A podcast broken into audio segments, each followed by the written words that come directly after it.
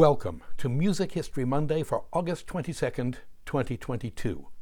I'm Bob Greenberg, and the title for today's podcast is Claude Debussy. If you haven't already, please consider joining me on my subscription site at patreon.com slash Robert Greenberg Music, where I blog, vlog, podcast, pontificate, review, and bloviate four to six times a week. We celebrate the birth on August 22nd, 1862, 160 years ago today, of the French composer and pianist Claude Debussy. Born in the Paris suburb of Saint Germain en Laye, he died in Paris on March 25, 1918, at the age of 55. Let's tell it like it is. Monsieur Debussy was one of the great ones.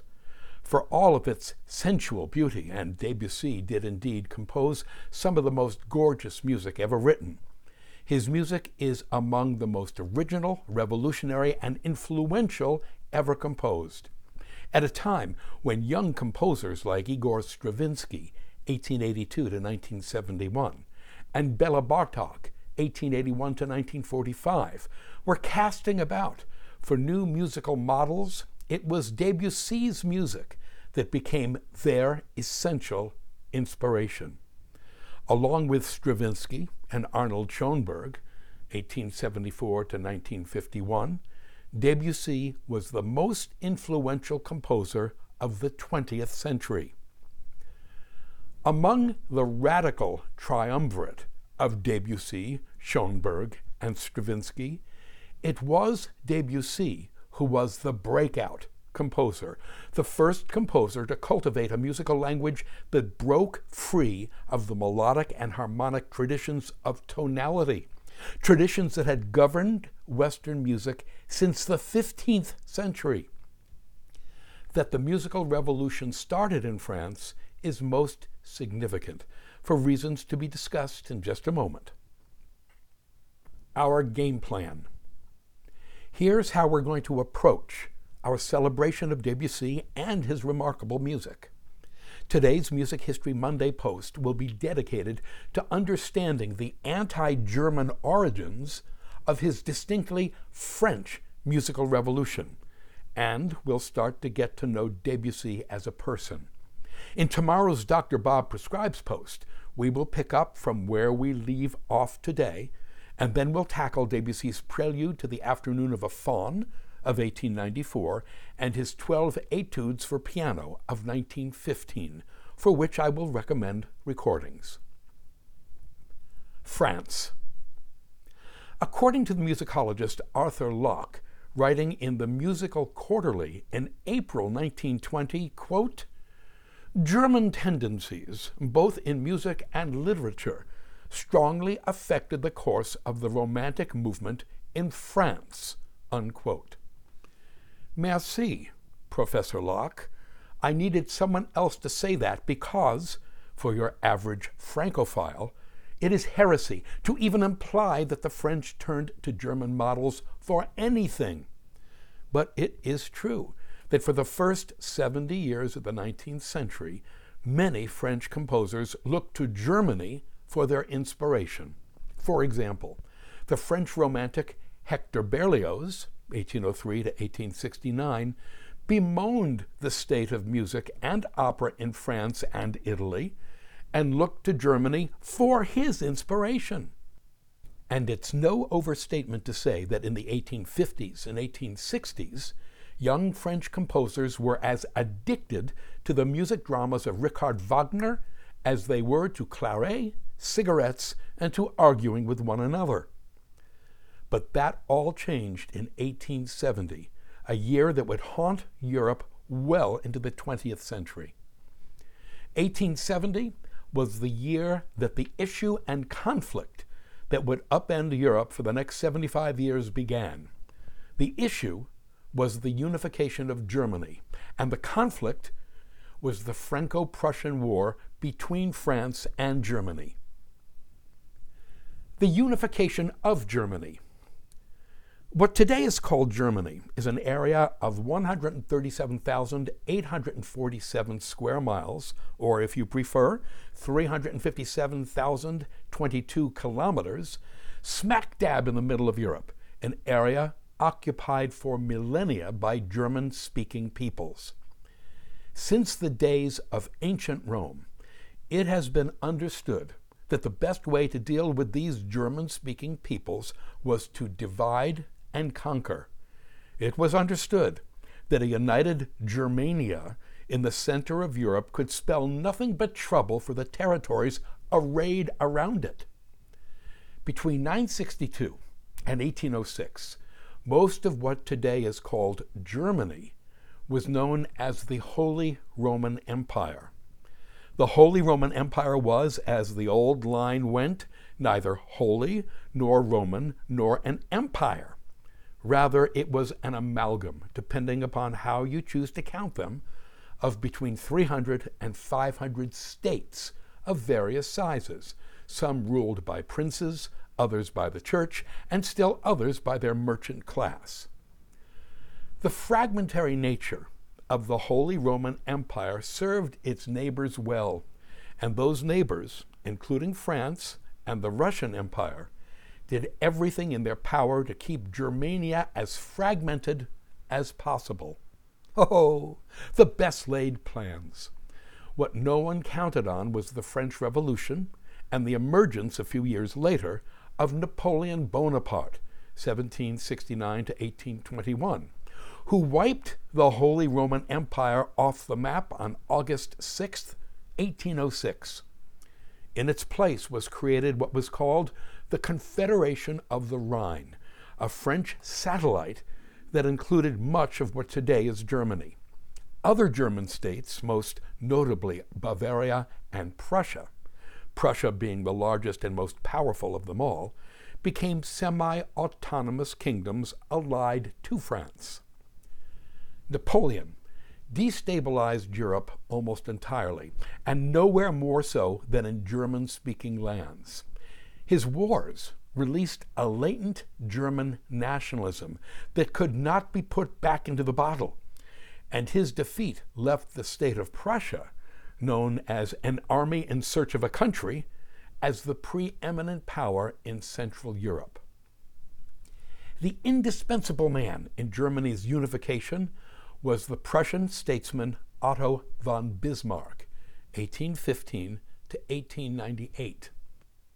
Bismarck, a master and visionary politician, was appointed Minister President of Prussia in 1862. He understood entirely the advantages of a unified German nation and began to engineer alliances between the various German states. What Bismarck required to anneal the German states into a single nation united behind Prussia was a war. A war that could unify the German states in a struggle against a non German enemy. It was the French who provided the opportunity, and Bismarck got his war. The Franco Prussian War, 1870 to 1871. If any single historical event can be said to have precipitated World War I and the seemingly endless series of disasters that resulted from World War I, including the Russian Revolution and Stalinism, World War II, and the Cold War. It was the Franco Prussian War of 1870 and 1871. The immediate cause of the war was a dispute between France and Prussia as to who should assume the Spanish throne following the deposition of Queen Isabella II in 1868. This issue of Spanish succession was but a pretext. Bismarck used the tension between France and Prussia to bait the French into war. The French Emperor Napoleon III, 1808 to 1873, born Franz Xaver Winterhalter, nephew of you know who, had his own imperial designs, and he perceived the ever expanding power of Prussia to be a direct threat to his ambitions. Thinking he was his uncle reincarnate, Napoleon III decided to put the Prussians in their place. Bismarck played the French like a drum, and France declared war on Prussia on July 19, 1870. The French were not just beaten, they were humiliated time and again, culminating in the Battle of Sedan on September 1st and 2nd, 1870, which ended when Napoleon III himself surrendered along with 104,000 of his men. The Allied German armies marched on Paris, which was put under siege on September 19th, 1870. Having consumed as much dog au vin, catatouille, and pigeon bourguignon as they could stomach, the starving Parisians surrendered their city on January 28, 1871. Meanwhile, 10 days before the surrender, on January 18, 1871, a united German empire was proclaimed at the Palace of Versailles, the location chosen to rub fleur de sel into France's open wound. On February 17, 1871, the victorious Germans marched through Paris. France agreed to pay a 5 billion franc war indemnity to Germany and ceded most of the eastern French states of Alsace and Lorraine to Germany, areas that would not be returned to France until 1919. A brief but brutal uprising occurred in Paris between March and May of 1871, the so called Paris Commune. When the smoke finally cleared, tens of thousands more French were dead, and the French Third Republic was declared. The Third Republic remained in power until July 10, 1940, when it was disbanded by the Nazis following their invasion and defeat of France. Germany and post Franco Prussian War French public opinion. Remember when I quoted Arthur Locke at the top of this post? Quote, German tendencies, both in music and literature, strongly affected the course of the Romantic movement in France. Unquote. Well, not after 1871. The hostility the French, and particularly the Parisians, felt towards Germany and things German in the years after 1871 was epic. An immediate upshot of this was the founding in 1871 of the National Society of Music by a group of young French composers that included Camille Saint-Saëns, Emmanuel Chabrier, and Gabriel Fauré. The avowed mission of the National Society was to bring an end to the pervasive influence of German music on French music in general, and the influence of Richard Wagner in particular. In order to achieve this, the National Society vowed to cultivate a distinctly French musical art. Their inspiration, like that of contemporary French visual artists, poets, and writers, was the French language itself.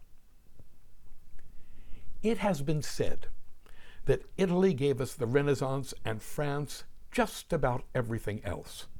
And how can we argue with that?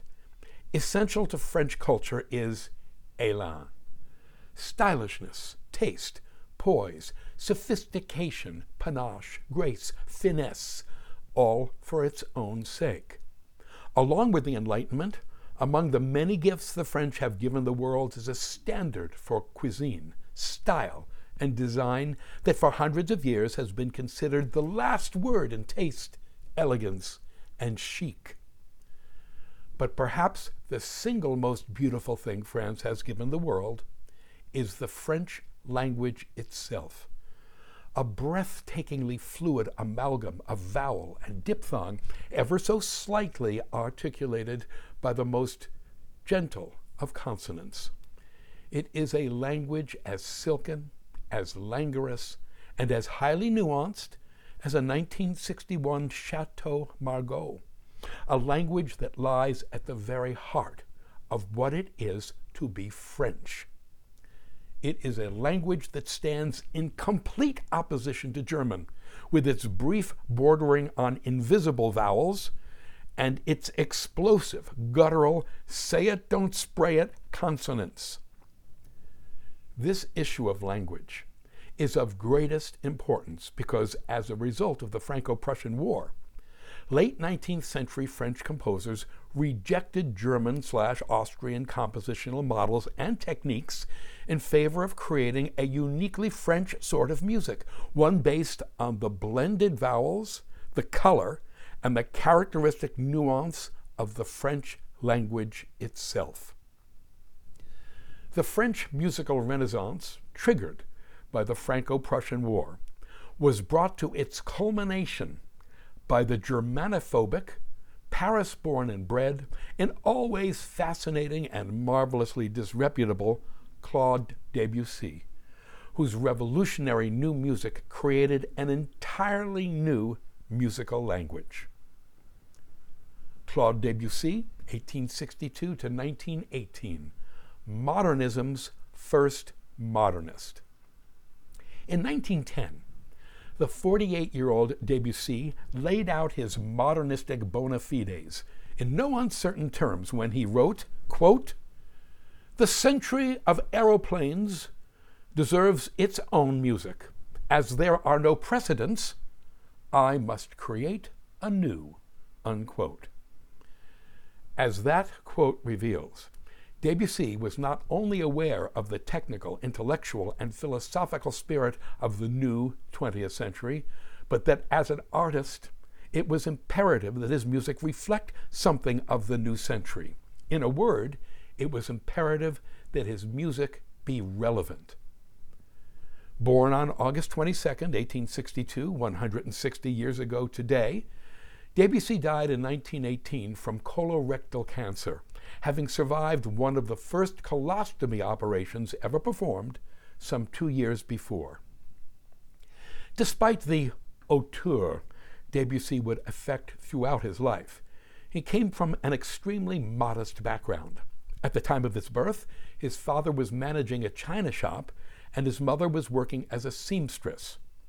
The Franco Prussian War affected the eight year old Debussy and his family personally, as his father was imprisoned for a period in 1871 for alleged revolutionary activities in association with the Paris Commune.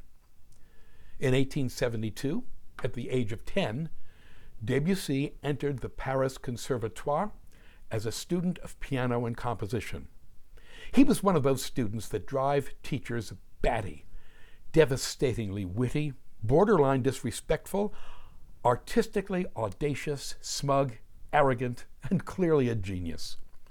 From the beginning of his compositional career, he was drawn to strange harmonies and harmonic progressions for the sheer sensuality of their sound, a very French language inspired love of coloristic nuance for its own sake.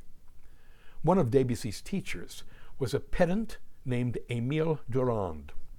Debussy's fellow student, Antoine Banès, described a typical lesson this way quote, At the end of the lesson, when Durand had examined all our exercises with scrupulous care, he would linger over the correction of young Claude's work with almost Epicurean enjoyment.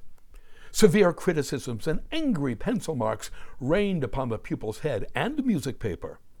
However, as soon as the teacher's natural prejudice was overcome.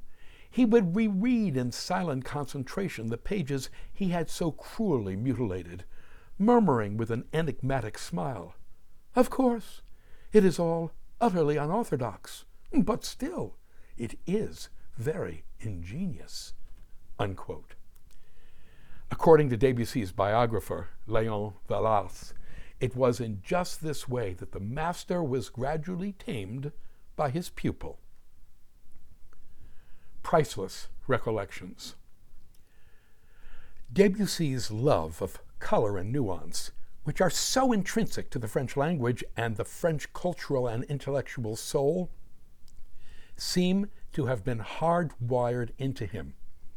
A wonderful story about Debussy's Gallic love of nuance is told by Alma Mahler, 1879 to 1964, the wife of the composer and conductor Gustav Mahler, 1860 to 1911.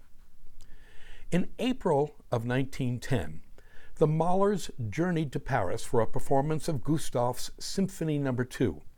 Alma's impressions and recollections of Debussy are priceless.